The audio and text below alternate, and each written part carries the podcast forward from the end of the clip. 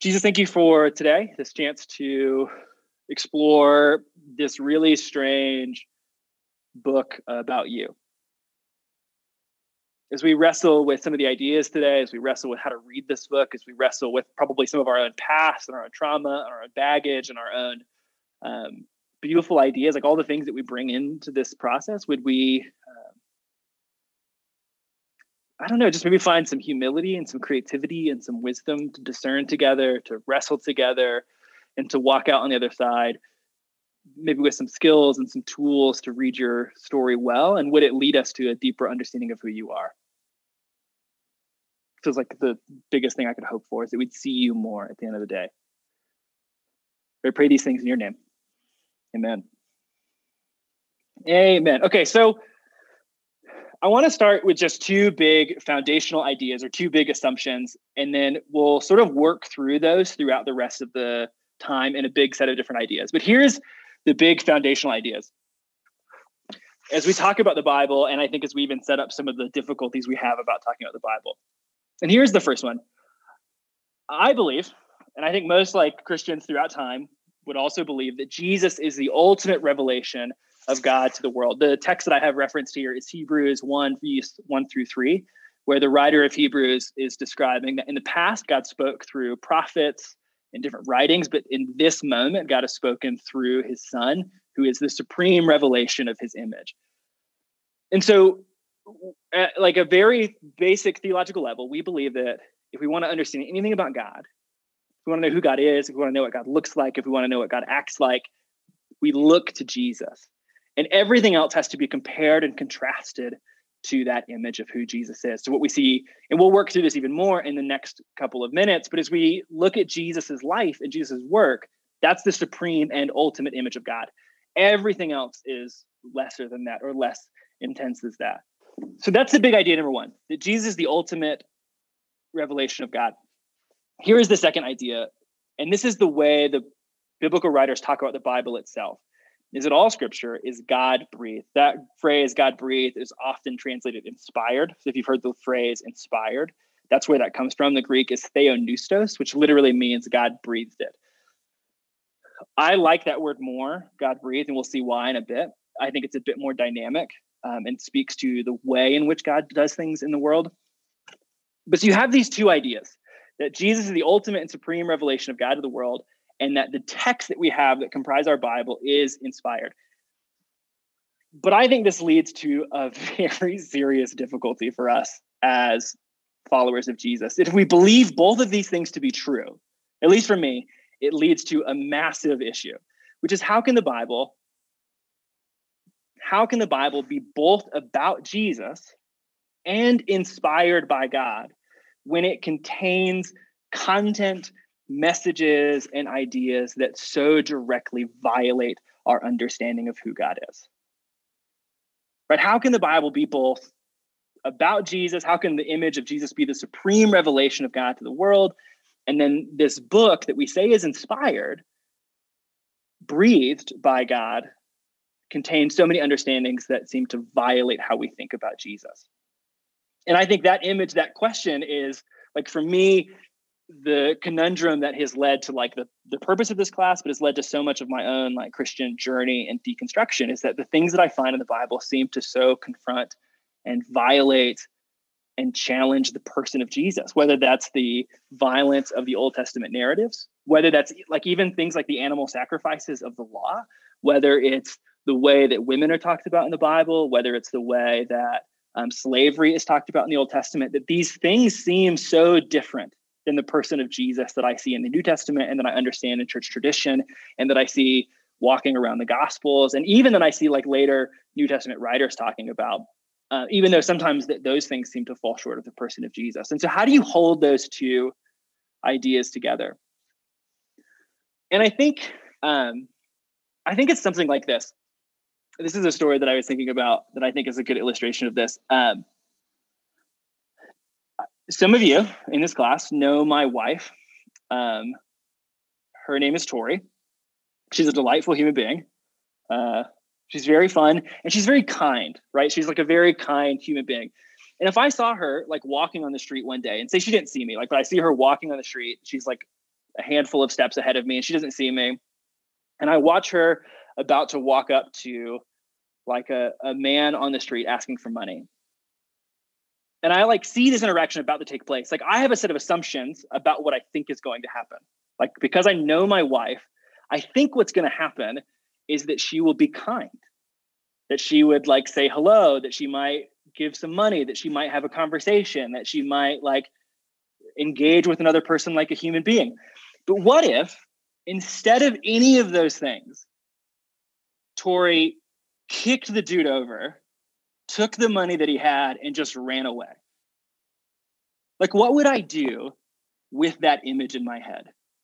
Because that, what I just witnessed, which I really saw, right? Like, I really saw that image take place. I really saw that event take place, so violates who I believe my wife to be and who I believe that my wife is and how her character has been demonstrated to me over like decades of time together that like I would I would have to do some work to understand what happened in that moment.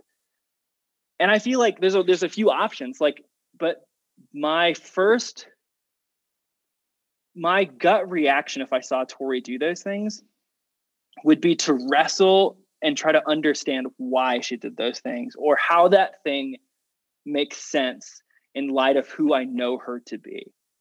And I think that in the same way that I would wrestle with what I just witnessed Tori do, because it so denies her character, that as we people who want to read the Bible or want to understand the Bible, we have kind of the same work to do because we see these moments in the biblical narrative that are like that, that it's like Tori kicking a dude over and taking his money. It's like God kicking over a person as opposed to loving that person and caring for that person. And it so denies the character of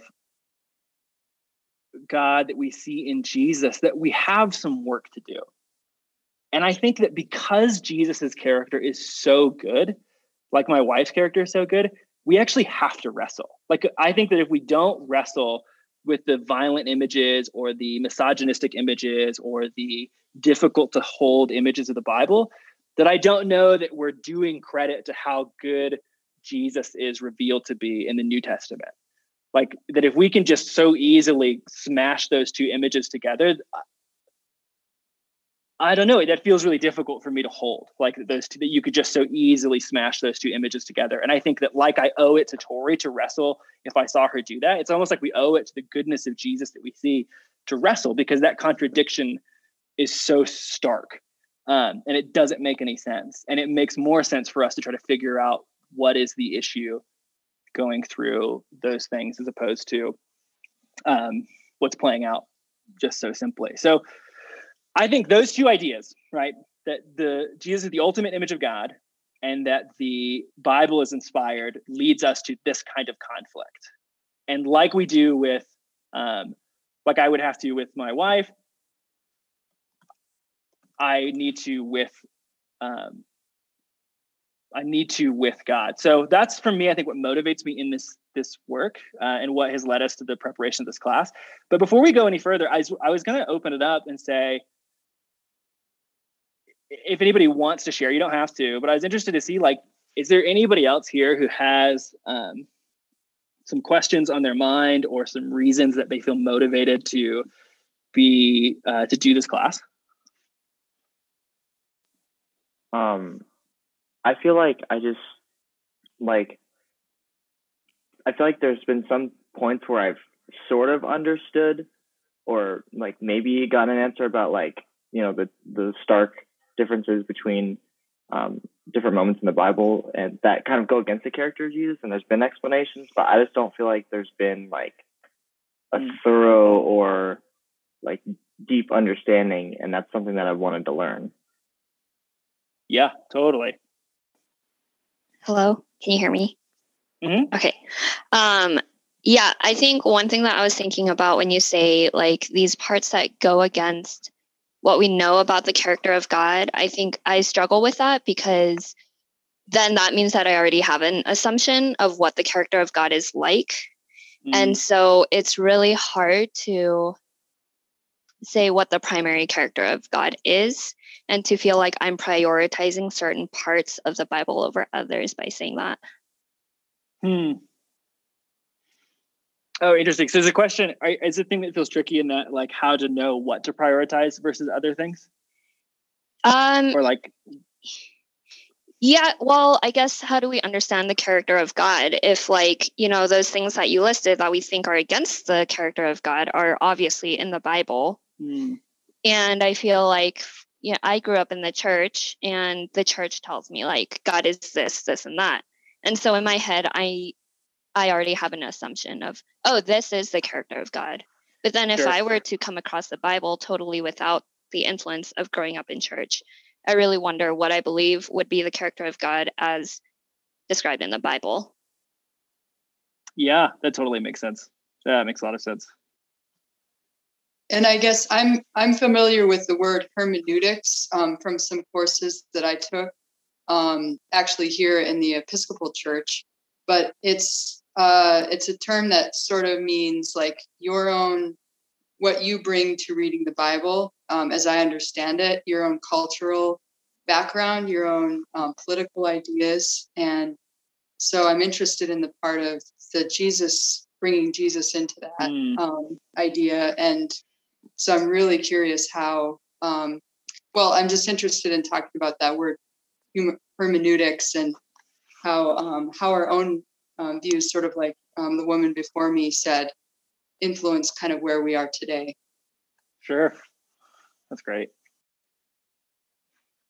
Well, I think that is actually a really good segue. Those two, those three questions are actually a really good segue into um, the next part of this moment. So I'm going to break the class into just big ideas, and then we'll discuss around those big ideas. If I feel like if you feel like I miss anything or I'm not hitting a question well, feel free to ask it, or we'll try to create space to ask questions. But just these I have these four big ideas that will hopefully structure the time together. And here's the first one, which gets especially to um, how do we uh, how do we decide what priorities of God that we hold, and how do we bring Jesus into the text with us? How do we see the text through Jesus? So here's my first big idea: um, that the God on the cross is the God of the Bible. And all other images and actions need to be compared, contrasted, and wrestled with in light of Jesus' sacrificial and loving death.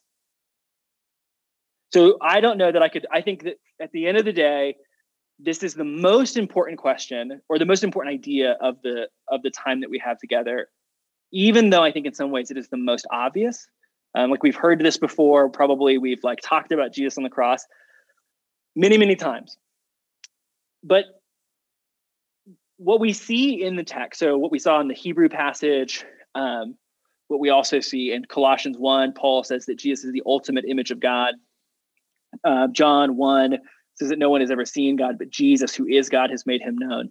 So Jesus is the ultimate image of God. And then that goes to Rebecca's question, which is like, well, so even in understanding who Jesus is, what about Jesus is revealing who God is, or what about Jesus' character is helping us understand that more? And the argument that I would like to make, and I think that the Bible writers themselves make, is that if you're looking for a, a poignant snapshot to try to encapsulate as much of the person of Jesus as possible and as much of the character of God as possible, the image that we look to is the cross. I think a good argument for this comes in Philippians chapter 2, verses 6 through 8. So this is Paul, the apostle, is writing to a church at Philippi and says this. He's talking about the person of Jesus. And he's basing a bunch of theological work on this. So Paul is going to like make a bunch of arguments and it's kind of going to come back to this this like poem this theological statement over and over and over again and this is what paul says in philippians 2 verse 6 to 8 jesus who because he is in the very nature of god like that statement alone is massive. Jesus because he is in the nature of god did not consider equality with god something to be used for his own advantage advantage. Rather he made himself nothing taking on the very nature of a servant, being made in human likeness, and being found in appearance as a human, he humbled himself by becoming obedient to the point of death, even death on a cross. So, what Paul is arguing in this passage in Philippians 2, verse 6, 8, is that it is God's very nature to take on the form of a servant, to take on the form of the cross. That that's not a denial of who God is. It's not an anomaly of God's character. It's not some weird thing God does despite all the other ways that God operates. That it's actually who God is, is the God that we see displayed on the cross. This is how God operates. The language in um, Greek, I think, is helpful. It's kenosis, which means to empty. That God empties Himself, taking on the form of a servant. Um, that you, God, or sometimes the translation will say condescends. That God steps low. That that's always the way that God is, and that's God's character, and that's the the expression of God. And so, if we want to know who God is, we look to Jesus on the cross. And what does Jesus on the cross reveal? A God who empties himself, a God who takes on the form of a servant, a God who endures the cross, who takes in the hostility of the world around them, as opposed to giving back hostility to the world. Um, so the cross reveals who God is to us, both who and what God is like. Here's a quote from a very famous uh, German theologian named Karl Barth that says this, which I really like God is never more fully God than in the powerlessness and humiliation of the cross. That's such a heavy statement to me. God is never more fully God than in the powerlessness and humiliation of the cross. Far from contradicting divine omnipotence, the cross supremely reveals it. Nothing demonstrates more fully that the cross than the cross how great is the omnip- omnipotence of God's love. So Barth is saying that if you want to know what God's character is like, if you want to know who God is like, even God's power, that the cross is not a contradiction of how God works. It's not a contradiction of God's power. It's not a contradiction of God's nature. It is actually the very supreme expression of it. That this is what God is like, cross-shaped and sacrificial. Similarly, um, another theologian, Greg Boyd, says this is how God works. That the cross reveals that God's power is altogether different from the coercive power humans have lusted after throughout history and that they have habitually projected onto God. The point that Boyd is making is that we often want to elevate um, other kinds of power, violent power, coercive power is the way that Boyd talks about it, over sacrificial gestures of power. And we project those images onto God. But if we actually want to know who God is, we look at the cross, which is sacrificial, deeply loving. And that is the chief revelation of who God is. So that gets us back to this very first idea, which I'm just going to go back to for a second, which is that the God on the cross is the God of the Bible. All images and actions need to be compared, contrasted, and wrestled with in light of Jesus' sacrificial and loving death. So, in light of that, let me ask you a question really fast. How does that speak to your understanding of God? Does that challenge how you think of God? Does it offer something new? Does it offer something refreshing? Does that say anything to the way that you understand or think about God? Um, I think it makes like a lot of sense to me, just viewing through the person of Jesus. Um, I think for some reason my first thought is kind of like we get to view it through the person of Jesus, where we're at in time, 2,000 years later. it makes me, maybe because of our Bible reading plan and where we're at reading it is like all Old Testament right now. So it kind of makes me wonder, like, how the people during the time of the Old Testament could view God in the same way without maybe mm. as clearly knowing the person of Jesus or having yeah. that in, in view? That's a great question. Anybody else feel like this idea um, either brings a question to mind or offers some kind of challenge to the way that you think about God, or is maybe surfacing any new ideas? I kind of I have a question. I think for yeah. me, it's like um, if like God is all powerful, like then why why did God Himself have to do that? Or why did God Himself, you know, want to do that, have to do that? Have to uh, endure did the cross? He, yeah, yeah. Did He have yeah. to do that, you know? Oh, dude, what? A, so those are that's I'm both what Nate just asked and what Walker asked. I think are really I'm not trying to like not answer them. I think those are really good questions that kind of lead us to something else here. So I'm just going to keep going, and then if I don't, if you don't feel like you get a succinct answer, just remember it and ask me again at the end, and we'll we'll get back to it. But I think it it leads to this next idea, which is this: that the God on the cross is the God of the Bible. There is that's the that's the supreme ultimate revelation of God according to the biblical authors. Now, what does that mean for us? And here's big idea number two that God acts towards and with people in a cruciform, which just means cross shaped way, that the cross is the way that God acts in the world. So we want to understand who God is, we want to understand how God acts, we look at the cross. And what do we see on the cross? This is another quote from theologian Greg Boyd. The cross reveals that God's power is precisely God's loving willingness to be profoundly impacted by others and to suffer at the hands of for the sake of others. So here's where this gets to Walker's question. Um, God, I believe uh, that God creates humans with free will, and that to truly love humans means to respect the agents that God made them to be. And so God has to respect, I think, even give space to what it means to be humans. I also believe that because God is the God that we see on the cross, that God is not coercive.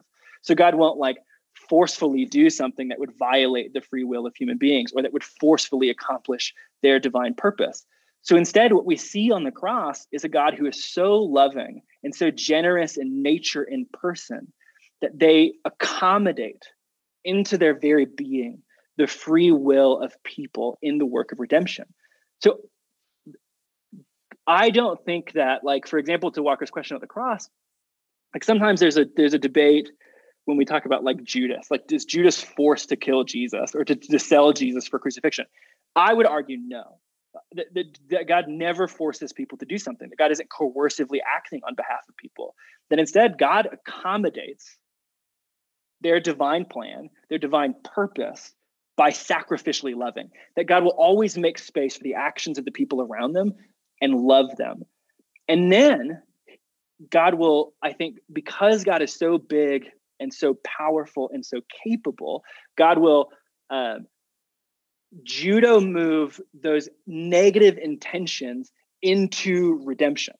Right. So it's like the force of Judas Iscariot and the fear of Judas and the hatred of Rome and the destructive power of the religious entities is thrust upon Jesus. And Jesus does not coerce that, doesn't force that, does not make that happen. Instead, because God is so big and loving, God sacrificially absorbs all of that into himself. And judo moves it into redemption. That Jesus absorbs all the hostility of Rome and then unmasks it as weak and powerless in the resurrection, right? Like, so God is towards people in this cruciform way of accommodating the free will of people in the work of redemption. Um, and here's a here's a really beautiful example of this outside of the Jesus story. This is not just happening in the New Testament; it's happening all throughout the biblical narrative. Here's a, one of my favorite examples. Comes in Genesis 50, verse 20, and this is the story of like the 12 um, brothers selling Joseph into slavery in Egypt. And they like have this experience with Joseph and they're like, oh, crazy, this dude's going to kill us because we sold him into slavery. And this is what Joseph said. It says, you intended to harm me. And you did harm me. Like, I, Joseph isn't denying that he was harmed. The dude's literally sold into slavery. But God intended it for good to accomplish what is now being done the saving of many lives. And so it's like these brothers enact violence, they sell Joseph into slavery God absorbs that action, accommodates the action, allows for that action to happen because God will not force free willed agents to do anything, but then redeems that action into something that is good and beautiful. Uh, the saving of many lives. Israel's life is saved by the fact that Joseph is sold into slavery. Uh, and the cross is just the biggest, most beautiful example of that. But there's so many different moments that are happening throughout the biblical narrative that do that. Great.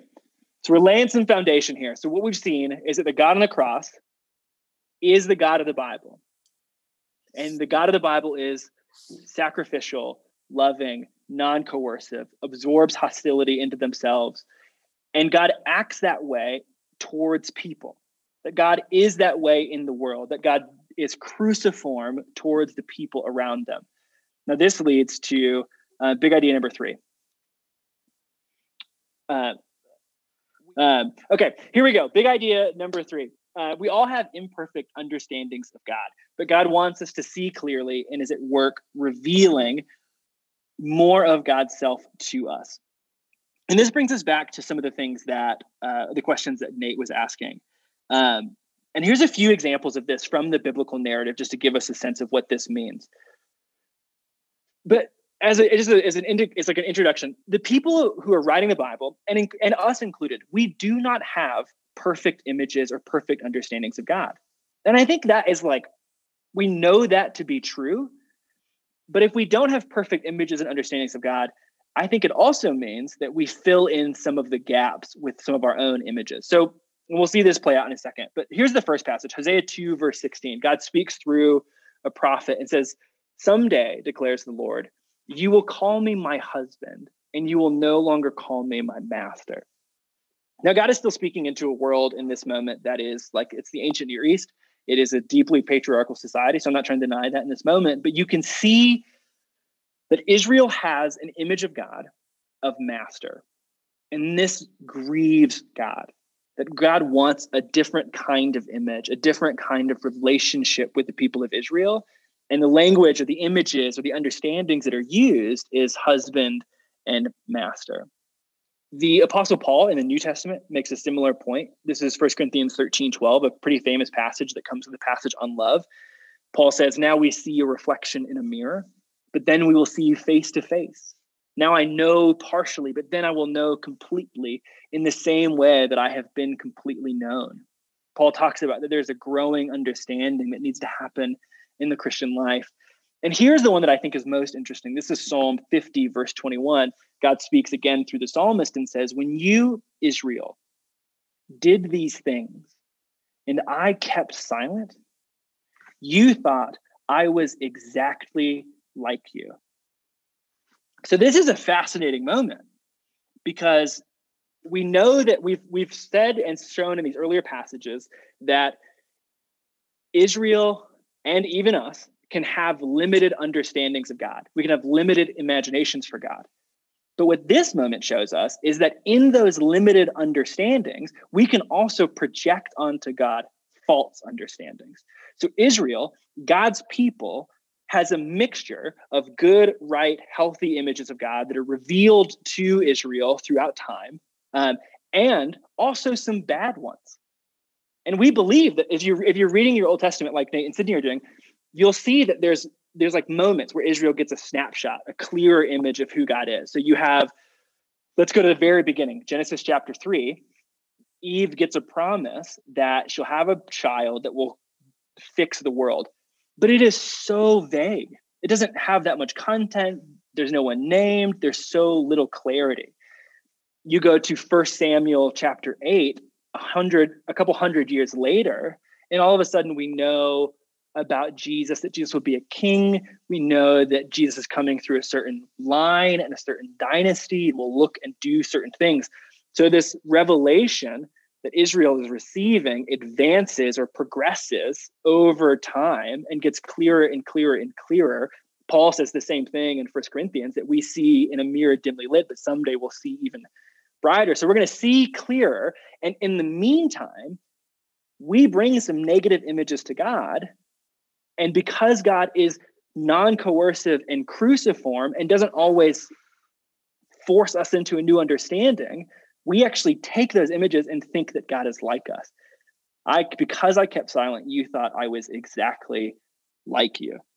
Um, and here, let me show you. These are some. Oh, here's a question that this brings.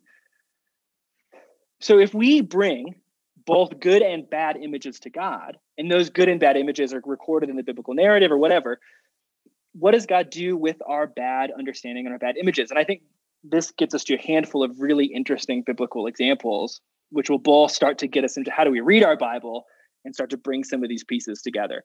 So here's a fascinating example from Jesus talking in Mark chapter 10, verse 4. Religious leaders come to Jesus and they said, Moses allowed a man to divorce, to write a divorce certificate and divorce his wife. But Jesus said to them, He wrote this commandment for you because of your unyielding hearts. What an interesting moment. So, the law of God, the Torah, this like divinely revealed, divinely inspired thing that Moses gives to the people of Israel, Jesus is saying actually accommodates the sinfulness of Israel. That Israel has bad understandings, bad images of God, and God does not fully update those, totally force those things to change. That God actually accommodates those things in the law, allows them to write a certificate of divorce, but then Jesus comes along and presses it even further. So is our understanding of God is progressed. So also is our understanding of the way of God. Those things are progressing with time, and Jesus was revealing more about those things in this moment. But when the law is given, it's accommodating unyielding hearts or hard hearts. And that is in the Torah. Like we read that, and nowhere in the Torah, this is its own thing, nowhere in the Torah does it say, this is because you're unyielding. We don't learn that until we get to Jesus. How interesting is that? Here's another one that I love. This is this is a fascinating example that gets us back to so many of the conversations we were having earlier.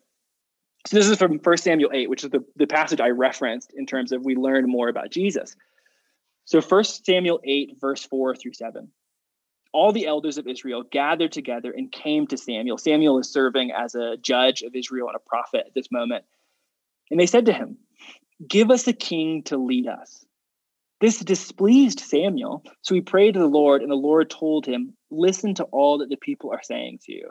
It is not you that they have rejected, but they have rejected me as their king. Now, this is a fascinating moment because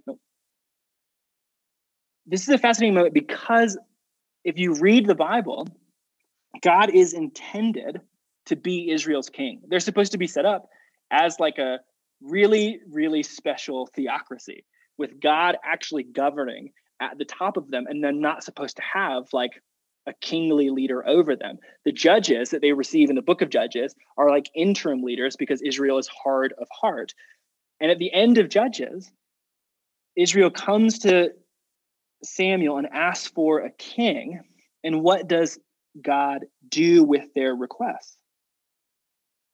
He accommodates it.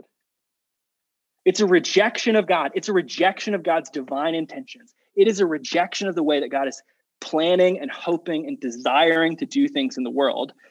And God accommodates it, allows it to happen, and doesn't just accommodate or allows it. God makes it a centerpiece of the redemption story. Jesus returns. We talk we talk about Jesus as a king. That's an accommodation. This is crazy. That's an accommodation to Israel rejecting God. How wild is that? So Jesus as this God as cruciform who always absorbs the hostility, the bad intentions, the the sinfulness, the infallibility, the brokenness of the people around, sorry, fallibility, the brokenness of the people around them accommodates to that brokenness, accommodates to that um, sinfulness, accommodates those small images and those small imaginations, and then uses them as a part of his divine plan. Israel has limited or even wrong images about God in this moment. They want to be like the nations around them. They are projecting onto God and to Israel other identities from the nations around them. And yet, God uses it. And it doesn't mean that God likes it. Right? Samuel is displeased. And so he prays to the Lord. And God says that he is being rejected in this moment. Like that's not that's not even like a he's not approving of being rejected as king. He's not like saying this is a great thing to have happen that I celebrate being rejected as king. But I believe that God is non-coercive.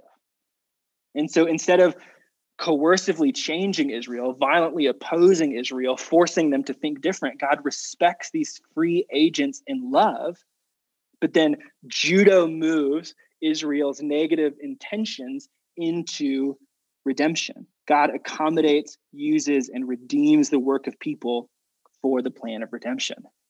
And that narrative makes it into the Bible. And so when we're reading about the kingship of Jesus in the New Testament, that's what we're reading is this God accommodating the sin of Israel and Judah moving it into redemption. So let me stop there for a second because um, that was maybe the biggest set of new ideas that have come in. Um, any any questions beginning to surface? Any thoughts beginning to surface that we should take a second to name or ponder?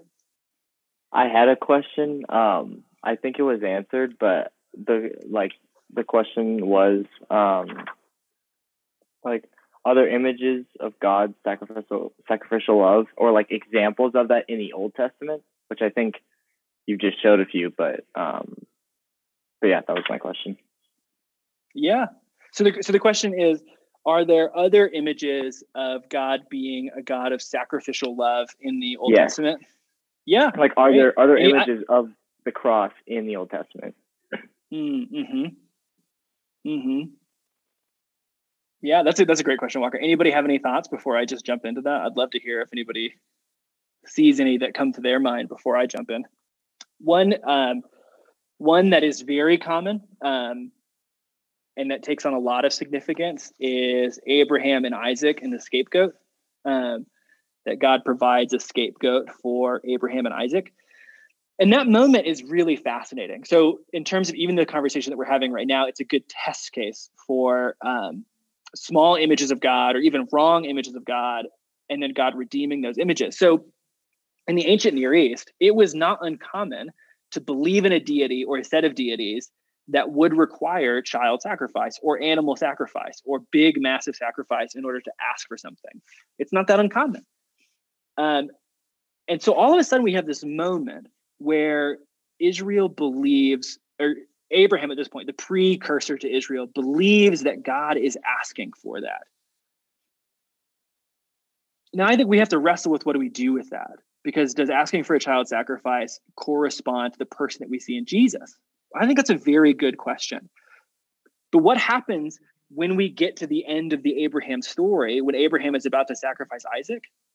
Oh, God provides a scapegoat so that Abraham does not sacrifice Isaac. And so then the redemption narrative is that we may have projected onto God these images of violence and coercion, and you need to satiate my wrath. And then instead, God provides through themselves a vehicle to satiate their wrath. And so then Abraham has a very different understanding of who their God is versus the gods of like the Babylonian cultures around them or the the Philistine cultures around them or the Egyptian cultures that they're going to emerge into where they're telling a lot of these stories. Like their image of God is really challenged by this story of someone who provides a sacrifice as opposed to demanding one. Right. So there's like, there's in my mind a really beautiful moment of God being cruciform in the Old Testament. Um, and also non coercive, like non forcing Abraham to do something that is such a denial of their own way of thinking. And another example of God being non coercive is just that, like, ancient Israel doesn't understand science. And so, like, all throughout the Bible, there's some science in there that you're like, what? Like, ancient Israel believed um, that the earth looked like this. This is a really good drawing. These are the pillars of the earth that are written about all throughout the biblical narrative. They believe that there's pillars of the earth that the world stands on, and underneath there is the great Leviathan who like hangs out. I drew a Leviathan. There's a great Leviathan here who hangs out there. And then they believe that there is a dome or rakah over the earth and that it opens so that it can rain. They believe that. That's their understanding of the world. Now, if we believe that God created the world, even using science to do it, like like evolution, whatever we believe, we know that God knows that's not how the world works. And yet God does not challenge that in them. God doesn't update Israel's scientific understanding. God accommodates their scientific understanding and uses it to reveal more about God's self. So Genesis 1 and 2, um, I don't believe that's trying to argue for like a scientific creation account. I believe it's trying to make a theological argument in light of the other images that gods have around Israel. But God doesn't use that moment to start teaching Israel about um, evolution or molecular physics or uh, like, you know, basic cosmology. Doesn't update any of those things. Instead, uses them to teach the thing that God is most interested in teaching, which is more about God's self. That God is revealing God's self to God's people and is progressing and updating and challenging that image and what it looks like to be God's people and the ethics of God's people, all to reveal more of Jesus. And that's the concern. And if that's the concern, then when we read Genesis 1 and 2, well, we have a really beautiful story about God. So those are those are two different Walker. Sorry, I, I went a little longer than I thought, but those are two different images to me that come to my mind where God acts this way that I think you can see more clearly. Yeah, oh, sure. you know? I just thought of, I just thought of a third one. I'm gonna I'm gonna nail this third one real fast. Um, so, um, the sacrificial system in ancient Israel, like we Israel Israel has a temple system. They have a sacrificial system of animals, and here's one where I'm not. Even, this is not one that we even have to be creative about. Um, hmm, what is the passage? Let me figure it out real fast. Uh, before I forget, uh, Hebrews shadow of things to come. Can you see what I'm doing? Great. Yes, I can. Great. Perfect. Uh, okay, yeah. So Hebrews 10 1. So let's go. Let me go back here real fast. So this is a, an amazing moment. So the writer of Hebrews says, the law is only a shadow of the good things that are coming, not the realities themselves. For this reason, it can never, by the same sacrifices repeated endlessly year after year, make perfect those who draw near to worship. Otherwise, would they not have stopped being offered? What? This is a crazy statement for a person who's writing the Bible to say about Israel's like central practices. He's like, why were you, or she or whoever's writing this is like, why'd you write these? Like, why did you do these things? They they cannot cleanse you. They're a shadow of the things to come. Uh, because if they worked, the worshippers would have been cleansed once for all, would no longer have felt guilty for their sins. But those sacrifices are an annual reminder of sins. It is impossible for the blood of bulls and goats to take away sins. Therefore, when Christ came into the world, he said, Sacrifices and offerings you did not desire, but a body you prepared for me with burnt offerings and sin offerings you were not pleased. Then he said, Here I am. It is written about me on this scroll. I have come to do your will. And then it goes on to say, he's like explaining this, the writer of Hebrews explaining this. Then he said, Here I am, I have come to do your will in verse 9. He sets aside the first, the first covenant, the law of sacrifices, to establish the second. And by that will, you have been made holy through the sacrifice of the body of Jesus Christ once and for all. So here's this moment where Israel has this practice they do all the time. And God is using that practice to get to something way beyond the practice, get to Jesus. And the practice in and of itself is not cleansing or purifying, which is exactly what Israel believed that it was doing. Um, that's a that's another moment where you're like, that was a shadow of something, a small revelation, a small understanding that a lot of things had to be expanded and pressed into. Um, Johnny, I commented in the chat as well. I think like very similar to the sac- no, I was going to say very similar to the sacrificial system that you just described. I think is um, the temple itself also being an opportunity to see the way that God both stoops down to human level mm. in order to provide a way for them to be in the presence of God. And not because God needs a house or can be contained yes, within yes. it, but it's the only way that Israel really understood how to enter into sacred space. And then we see that come into fulfillment through Christ. What a great example. That's a great example. Like, and, and such a kind, I, I love that example too, because like, I think all of these examples show how kind and God is that God is going to accommodate to the understandings that Israel has. Israel believes that you need to enter into a special house in order to in- encounter God's presence. God, exactly what Ian says, there's God is the creator of the universe. The end of the story of the creation account is God moving into the world that they just created. They don't need a temple. But God allows that to be a vehicle through which Israel experiences God's presence because God is kind, and because God is loving, and because God is always cruciform towards God's people. Boom. What a great thank you so much, Ian. That's a great example. Can can I ask a question that kind of builds on that though? Is mm-hmm. like that we're talking about, you know, what are the ways in the Old Testament that we see kind of God bring is like the fulfillment of the New Testament kind of backwards. But like are there ways that we still see this today? Or are there examples that we can still experience this today? And specifically with the temple i'm kind of thinking in regards to we know that we can that we are always in the presence of god and we can have more intimate moments in the presence of god you know like in prayer in worship.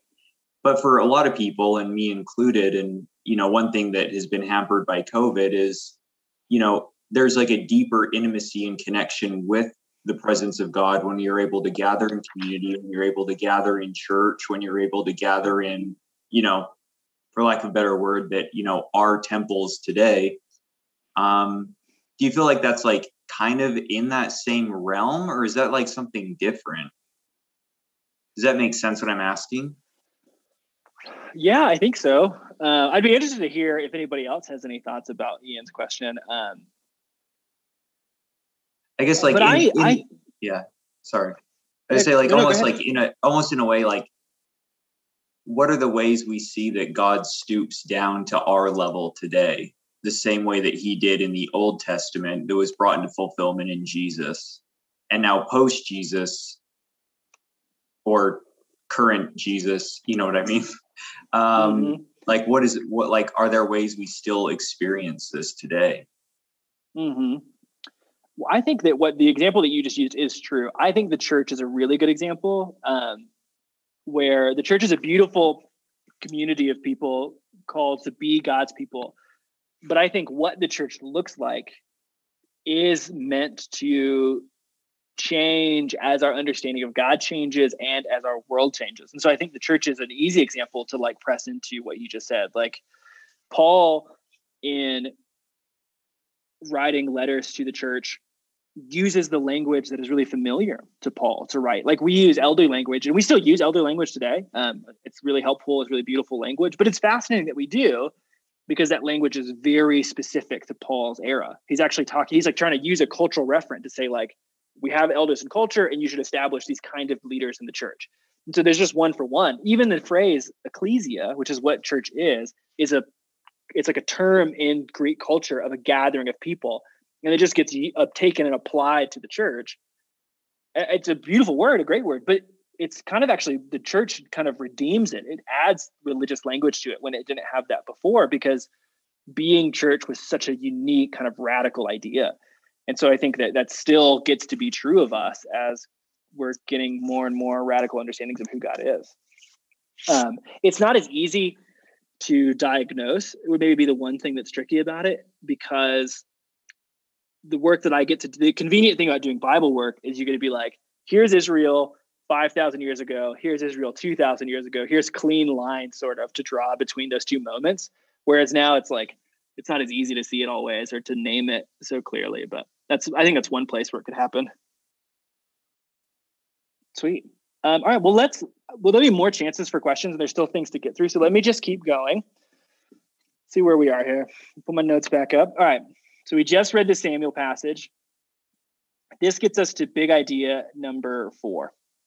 So we're trying to do some summary work here of the things that we've just named. So God is always the one revealed in the cross.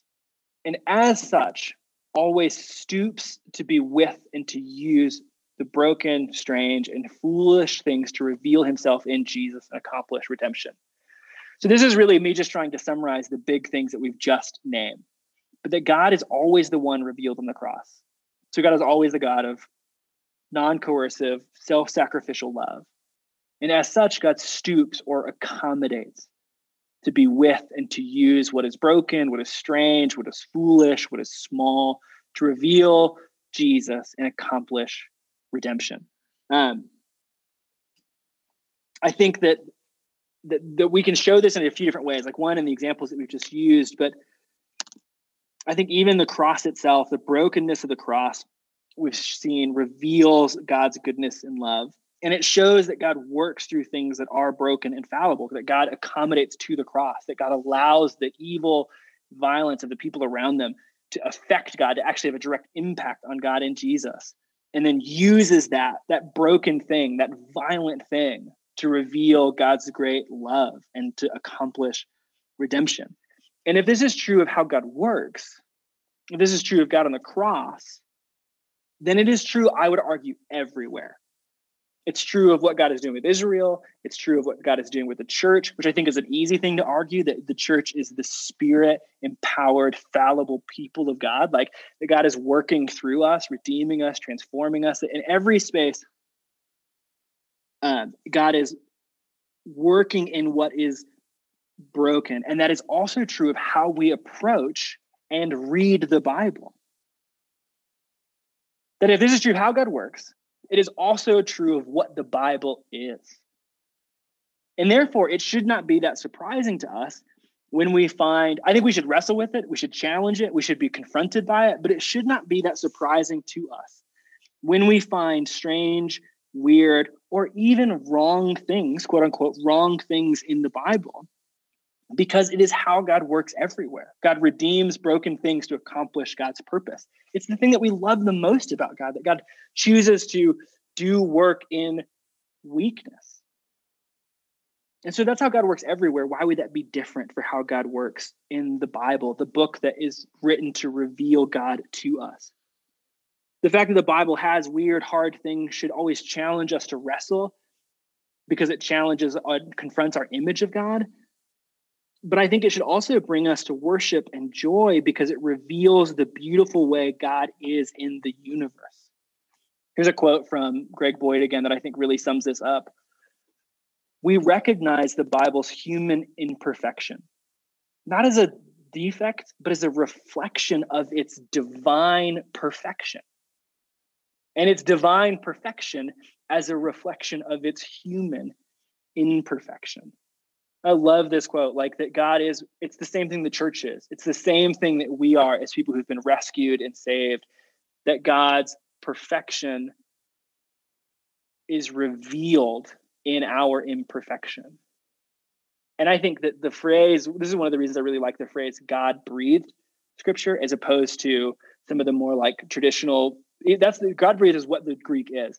But I like that phrase as opposed to inspired because breathing to me evokes like what God did in Genesis, that the Spirit hovered over the surface of the water and breathed life into something, that God is non coercively at work with people, that God participates with us, that God loves us, that God woos us, that God judo moves redemption. And that that's true of God's work in the Bible, that's true of God's work in Jesus, and that is true of what God does even with the Bible, how the Bible is. Um, oh, I just skipped a slide. Yes. So, all that to say, God is always the one revealed on the cross. And as such, always stoops to be with and to use the broken, strange, foolish things to reveal Jesus and accomplish redemption. So let me pause again there. That was our fourth big idea. And with those big ideas, we'll get to um, some kind of like how do we read the Bible practically in the last little bit of our time. Um, but with that fourth big idea, does it start to, does any new questions begin to emerge or any new thoughts begin to emerge? Uh, I have a thought. Yeah. Um, I think what that big idea to me makes me then, instead of dismissing the broken, strange, foolish things, but to pay attention to those things and to yes.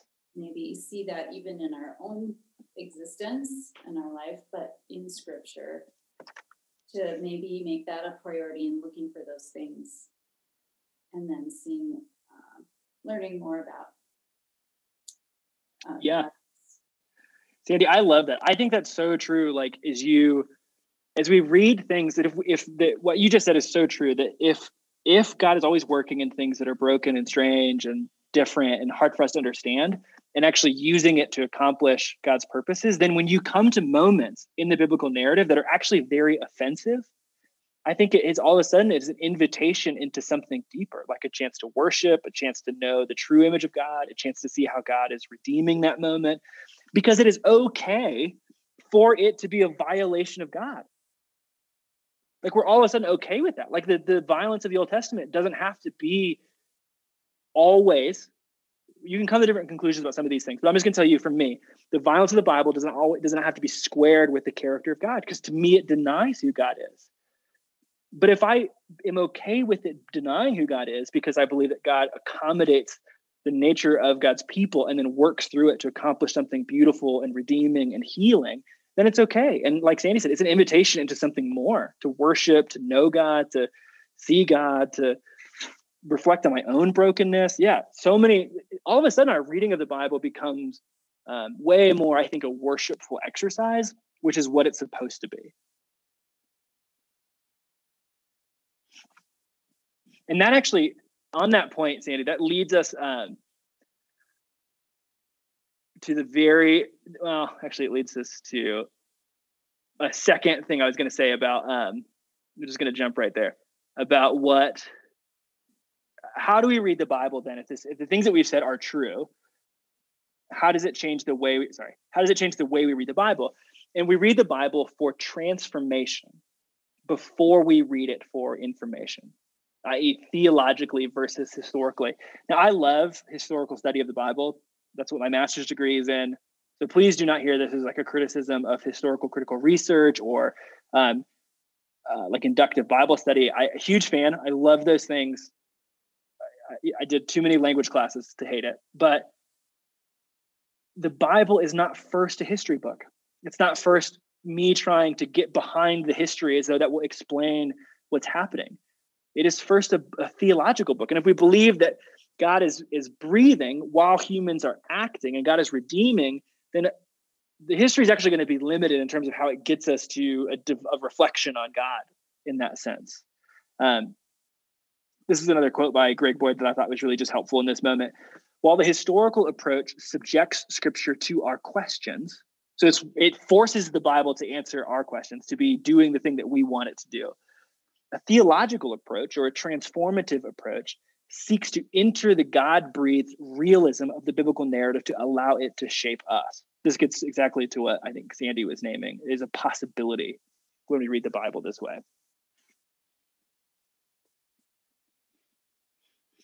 And I, and I, I you know, I think that's such an interesting thing. I think we in the American church, um, and I'm, I'm really guilty of this. We like really love information, like knowing as much as possible. Because it's like there's this notion that if we can have all the right information about the biblical narrative, that'll give us a sense of certainty.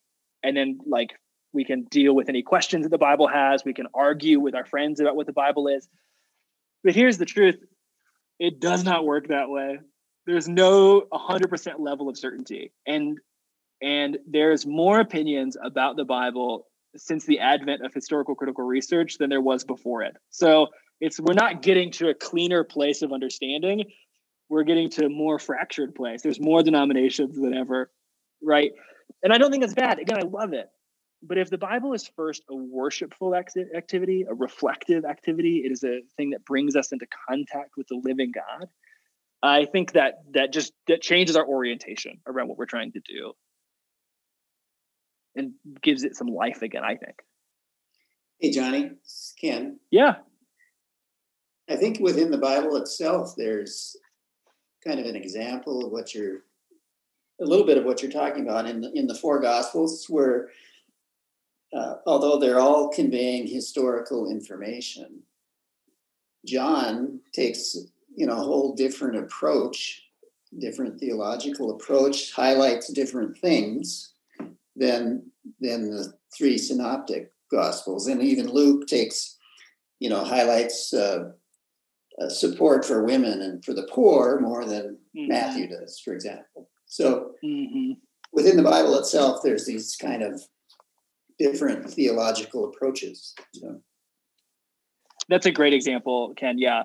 Like that's, I mean, the easiest, that's a really good example. Another really easy one to see is like the Psalms are obviously trying to do something different than like First and Second Chronicles.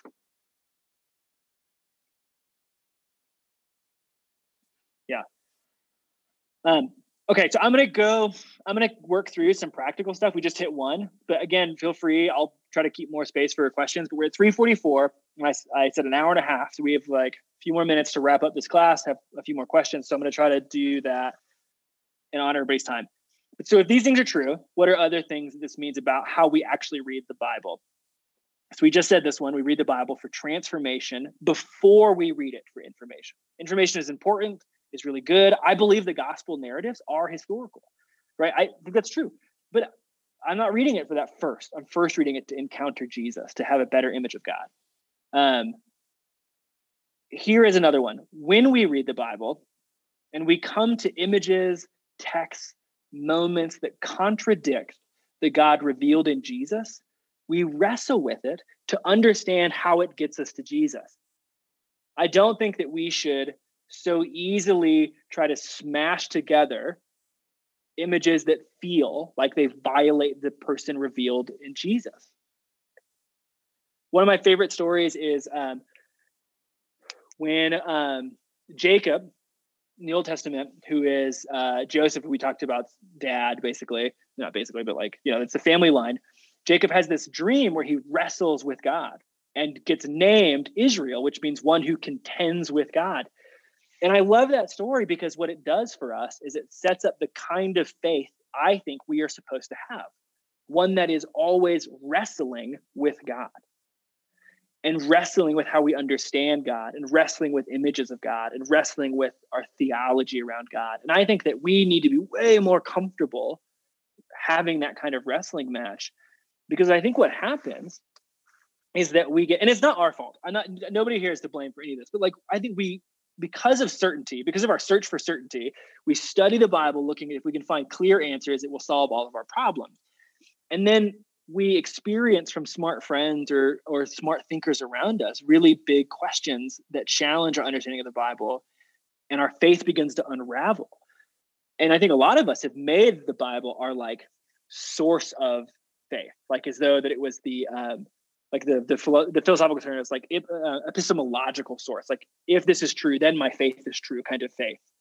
And it and then it gets attacked in a way that's like that's not a scientific argument. That historically didn't happen. That's morally repugnant. And we're like well what do we do with it? And if it's certainty that we're looking for it really spins us.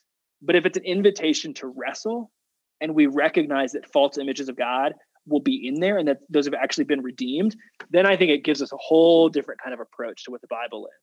It's a book of worship. It's a book of reflection. It's a book of theological truth, um, and it's a it's just a different it's a different way of handling it or orienting ourselves towards the Bible. It's okay to wrestle with it. I think that's actually the invitation that we have. Wrestle away. Okay, sweet. So, number one, how do we read the Bible? I think we read it in a way that wrestles with images that contradict Jesus. I think we have to, like I did with Tori in the story at the beginning. Like if I see Tori do something that seems to contradict who I know her to be, I owe her a wrestle. It's not fair for me. Like I just I owe her a wrestle, and I owe Jesus a wrestle. That's a funny phrase. I owe I owe my understanding of God the hard work of wrestling with violent images of God because I don't believe that God is violent. And I think that to apply that image to God is a violation of God's character. And I think that's a big deal, right? So I think we have to keep wrestling with it. And and I think like as you read the Bible, there will be places that speak to you more directly where you need to do that kind of wrestling. Um, and knowing that God accommodates and uses broken things to accomplish redemption. We read the Bible for transformation. We just talked about that one. Um, and I think this is something that we don't talk about quite enough in the church that we read guided and empowered by the Spirit of God. Um, I believe um, that God, the word is God breathed, and that it's this like process of God engaging with the world around them. And I think that God, the scripture still stays that way and that God is doing work in our lives to help us understand how it points to God and how it makes sense of God and that it is worshipful. Um, I don't know always what that means. I think as soon as we start talking about the Spirit of God, we're like on the margins of language for me. Um, that's for me personally. I, I, I think that God is doing something in us to help us understand scripture. And I think there's this really beautiful moment in Second Corinthians where Paul says this. And he's talking about how the, the ancient Israelites understood scripture versus how we get to. And he says in Second Corinthians 3, verse 14, but their minds were made dull. For to this day, the same veil remains when the old covenant is read, and it has not yet been removed, because only in Christ is it taken away. Now, I want to pause right there. I think Paul will also say in Corinthians that the cross is the foolishness of God to save us. And so Paul likes to have this conversation about like that there's something about Jesus on the cross that is very difficult for people to understand. Right? Because we want to, like we talked at the very beginning, make God look like a different kind of deity. We want God to work a different way. We want God to look like us. And so it's very hard for us to understand God through Jesus and it's very hard for us to understand the Bible through Jesus. I think Paul is talking about that. He's like, and you can't. I think this is what he's saying here. It's like when people read the Old Testament, they don't see it in Jesus, and so there's a. It's like it's like there's some kind of blockage there, some kind of veil. The cross isn't beautiful yet, and there's some work that needs to happen for the cross to become a beautiful expression of something. Even to this day, when Moses is read, a veil covers their heart. But whenever anyone turns to the Lord, the veil is taken away. And the Lord is the Spirit. And where the Spirit of the Lord is, there is freedom. And we all who with unveiled faces contemplate the Lord's glory are being transformed into his image with ever increasing glory, which comes from the Lord who is the Spirit. There's so much that is like beautifully loaded into this passage that the Spirit helps us see the Bible in Jesus' image more. That the cross is a repugnant image to us. And God does work in us to help us to see it as beautiful. And as we see it as beautiful, we start to understand the biblical narrative. And as we start to understand who God is in the story of the Bible and in the cross, we are transformed through the power of the Spirit into the image of Jesus. I think there's this like beautiful thing that's happening in this moment. Um, that is a bit like tricky to talk about because it starts to get you know a little spiritual, a little ghostly um, when we talk about the Holy Spirit, but it's really really beautiful and is we need to talk about as we talk about how do we read the Bible because the Bible is worshipful practice before it is a historical information transfer practice. It is Jesus through his spirit doing something in us. Um, yeah, any thoughts about that before I go to the next one? I I was just gonna comment like on that point, Johnny. I think like if we do like believe and have an understanding of that we read the Bible from a place of like filled with the Holy Spirit or being led and guided by the Holy Spirit. I think like there's a certain, I don't know, like element of reverence uh, that should come with reading our Bible where, you know, not necessarily coming to it flippantly, but actually taking, preparing like time and space to hmm. pray to the Holy Spirit, to be led in reading the Bible and guided by the Holy Spirit and to read it with that mindset of of mm. knowing that we're reading it in communion with Christ and in communion with the Holy Spirit. Mm-hmm. Yeah, I love that, Ian. I don't. That's a good challenge to me because I don't do that at all. that's a good reminder to, to, to have a different kind of posture as I read the Bible, even um, because that's true. That's hundred percent true of the things that we just said here. So thankful for that. Um, feel free again to interject, but that leads to this next one, which I wanted to say, which is how do we read the Bible? We read the Bible in community. I think because the Bible is a theological work, and we are so first of all, we're social beings, we're in the church, that we read the Bible in community and, and our conversations around the Bible and our understandings around the Bible and our wrestle with the person of Jesus. All of those things need to happen with other people. Um, like we've not actually talked as much about like the concept of, of hermeneutics, but like we do bring, as was said at the beginning, we bring so much to this conversation with us, so many biases, so many wounds, so many traumas, so many just like desires. And wrestling with the Bible in community begins to press against those things. And I believe that God speaks through the Spirit in the text to each of us as we gather to discern together. Um, it's one of the reasons that if you've been at Missio over the last year, we've really made a focus on activities like Lectio Divina, which is trying to challenge the way we read Bible to make it more worshipful and communal. That we're going to read it together, we're going to listen together, and we're not trying to find the right answer. We're not trying to get certainty. We're not trying to get like a correct understanding. We're trying to do something worshipful here. uh, and we're going to do it with one another and try to listen to one another. Like all the Bible was written that way. It, like we have an amazing gift to be able to read it alone because we're like of where we live and because of the the moment and culture that we live in. But that's not how the Bible was actually written. Was written as letters to communities that someone would read and then explain as they were reading it. Not saying that we have to do that. That's kind of what we do on a Sunday in some ways. Um, but it's a beautiful, I think something really powerful worship wise happens as we read it together and reflect together and wrestle together. Um, and then that leads us here. I'll just go to this last one and then we can open up space for just more conversation generally. We read the Bible in conversation with our tradition. I think that um, when I, I, why did I include this one? I think like we come from a long history, a family history that has been having this same wrestle.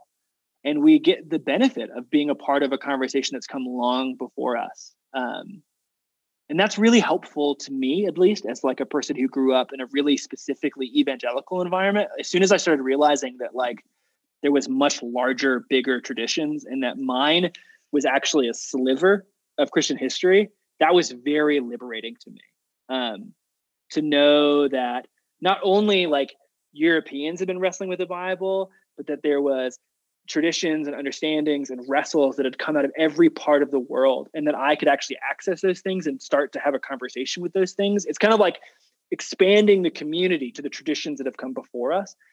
And I think that's a very beautiful and helpful process because not only does it challenge the understandings we bring, it also grounds us in the the the family history that we come from. That we don't have to do this alone. And and we don't just get to invent whatever theological thinking we want. Like we have a conversation partner, uh, whether that's the early church, whether that's even the church just 100 years ago or whether that's our neighbors like that we we're accountable to one another and even the family history and that we get to liberate one another together and shape one another together and find new practices like max who's in our house church who's in this call has been offering our house church more new worshipful practices. Like that's also part of the fun thing about engaging with your tradition is that we've been trying to wrestle with how we engage the Bible for a long time.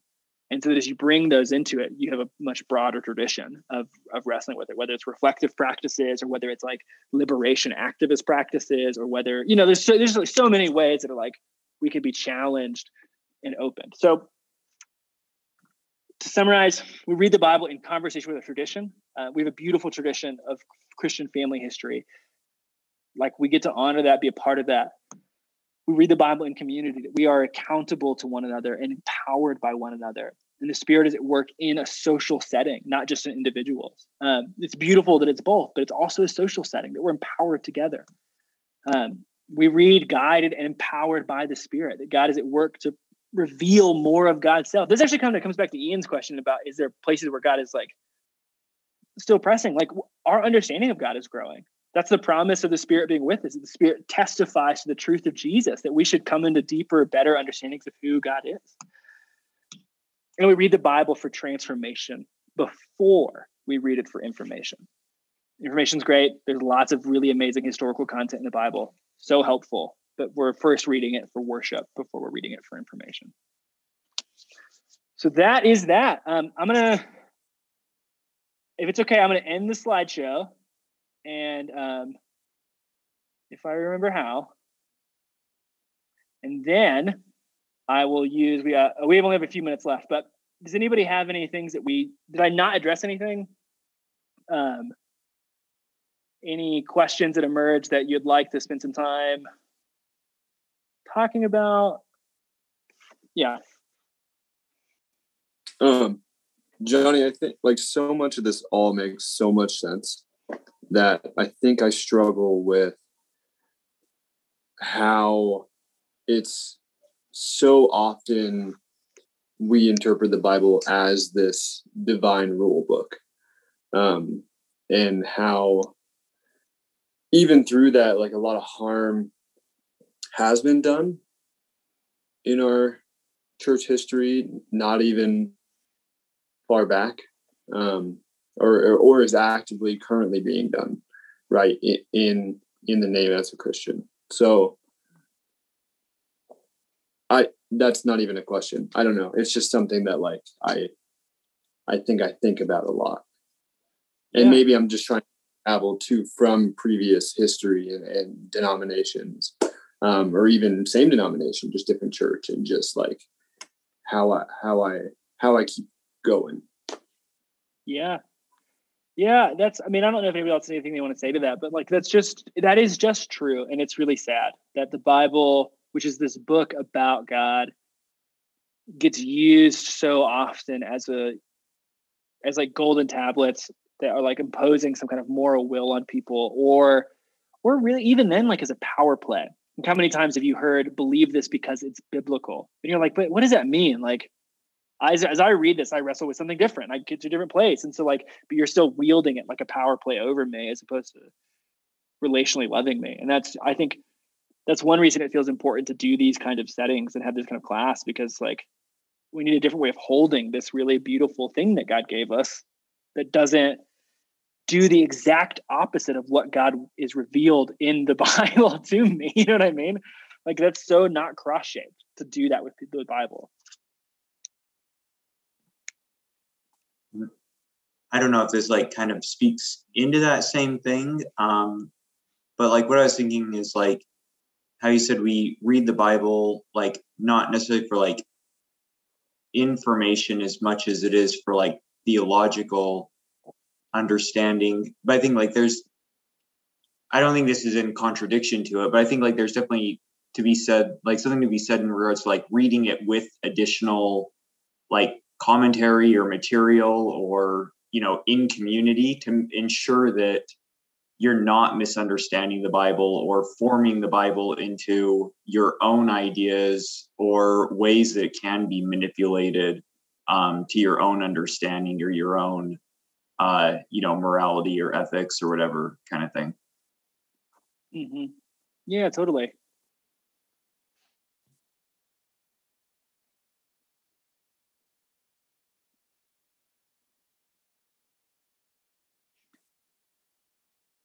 So, in addition, Johnny, to you mentioned the Lectio Divina practice, there's also something called Lectio Continua, which is meant to be, like Ian said, done in community.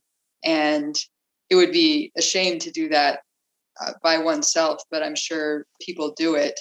But it's it's the continuous reading of scripture for a long period of time, and it's um, it's very meaningful. So just mm. um, just to do that and see what see what comes from that, and see you know the power that is in both the community and in in the readings themselves. Um, there can be, you know, meaning in that. Yeah, I love that. That's totally true. I've had a few, I've not done it as often, but I've had a few moments where like a group of uh, like a church group or a house church group would commit to reading like the whole book of Luke or Mark in one sitting and uh, pretty beautiful moment. Cause it is, again, it's a different way of engaging. Like you're not trying to, you don't have time to like do it the way you normally read the Bible, which is like pick out a bunch of stuff and ask a bunch of questions, which is very powerful and beautiful. But you kind of like pulled into the story.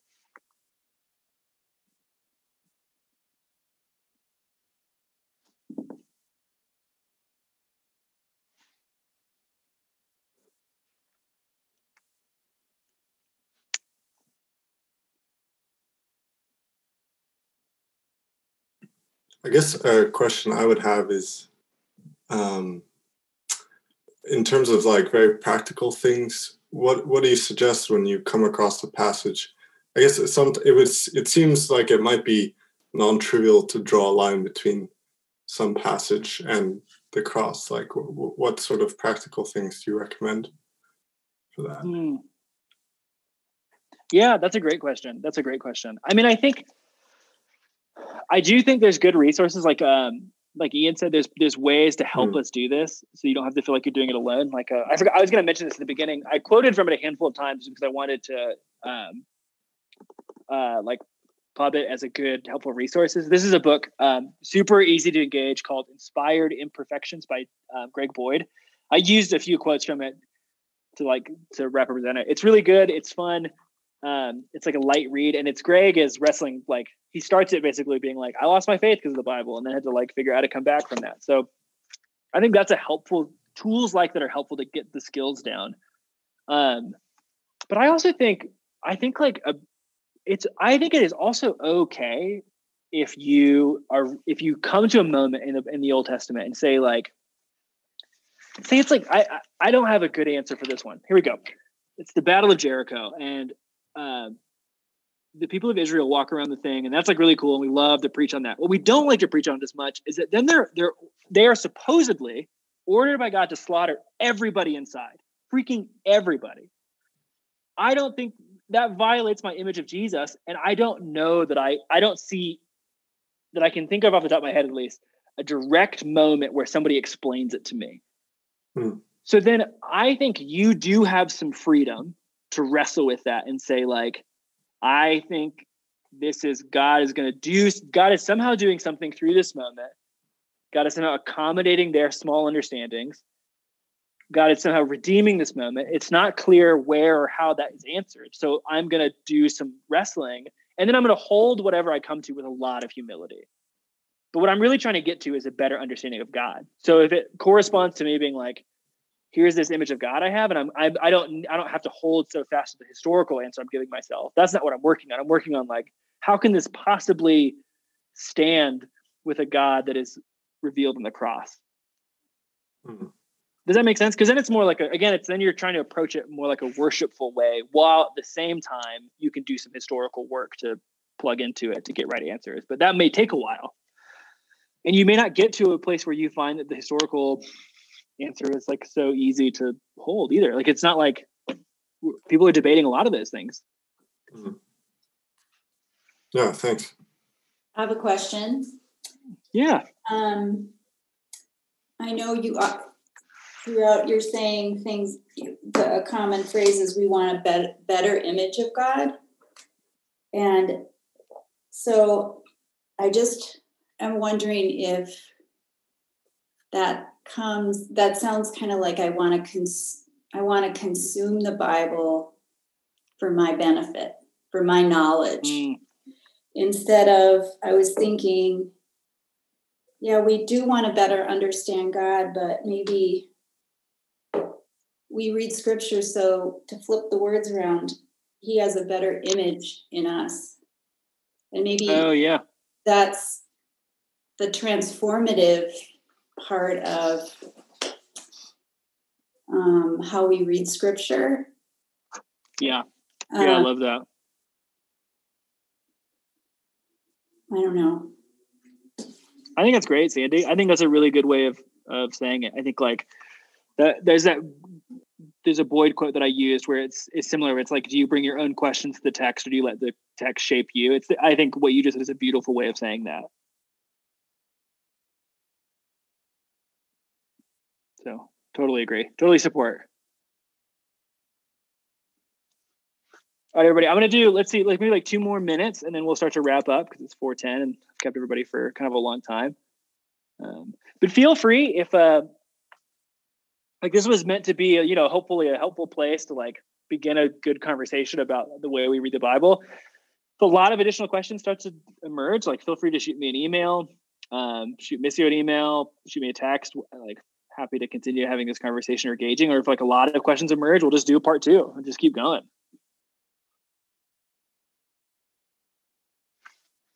um i just had one thing i wanted Where'd you go? Hi. Sorry. Hey. um yeah, I just wanted to add something in response to Mark's question that um, I did a year ago something that was helpful for me. Like I journal, so I have like my list and it's called All the Bible Qualms. And I write oh, about nice. like a list of things that I have issues with the Bible and um, a lot of these questions I feel like are not easily answered in one sitting. And so it's nice to like look at it over a period of time, like years, and like come back to it. And like after I've read more scripture, after I've talked with more people, and slowly like massage that out. And some are, some I feel like have been a little bit more massaged than others. that I'm probably going to die with questions and wait till heaven to have them answered. But that's just something that I've done, hope, like don't know if that helps, but just an idea. Yeah, I like yeah, that. That's Thanks. a great idea. Hey Rebecca, the older the the older you get, the more questions you have. Sorry to say. Seems true. All right, everybody, it's 410. Um, thank you so much for hanging out and doing this class. Um, I really loved spending time with you and uh, all of our participants from all over the world. Uh, yeah, really thankful. Let me just uh, say a quick prayer blessing over you, and then we'll go our separate ways. Jesus, thank you for the people in this room.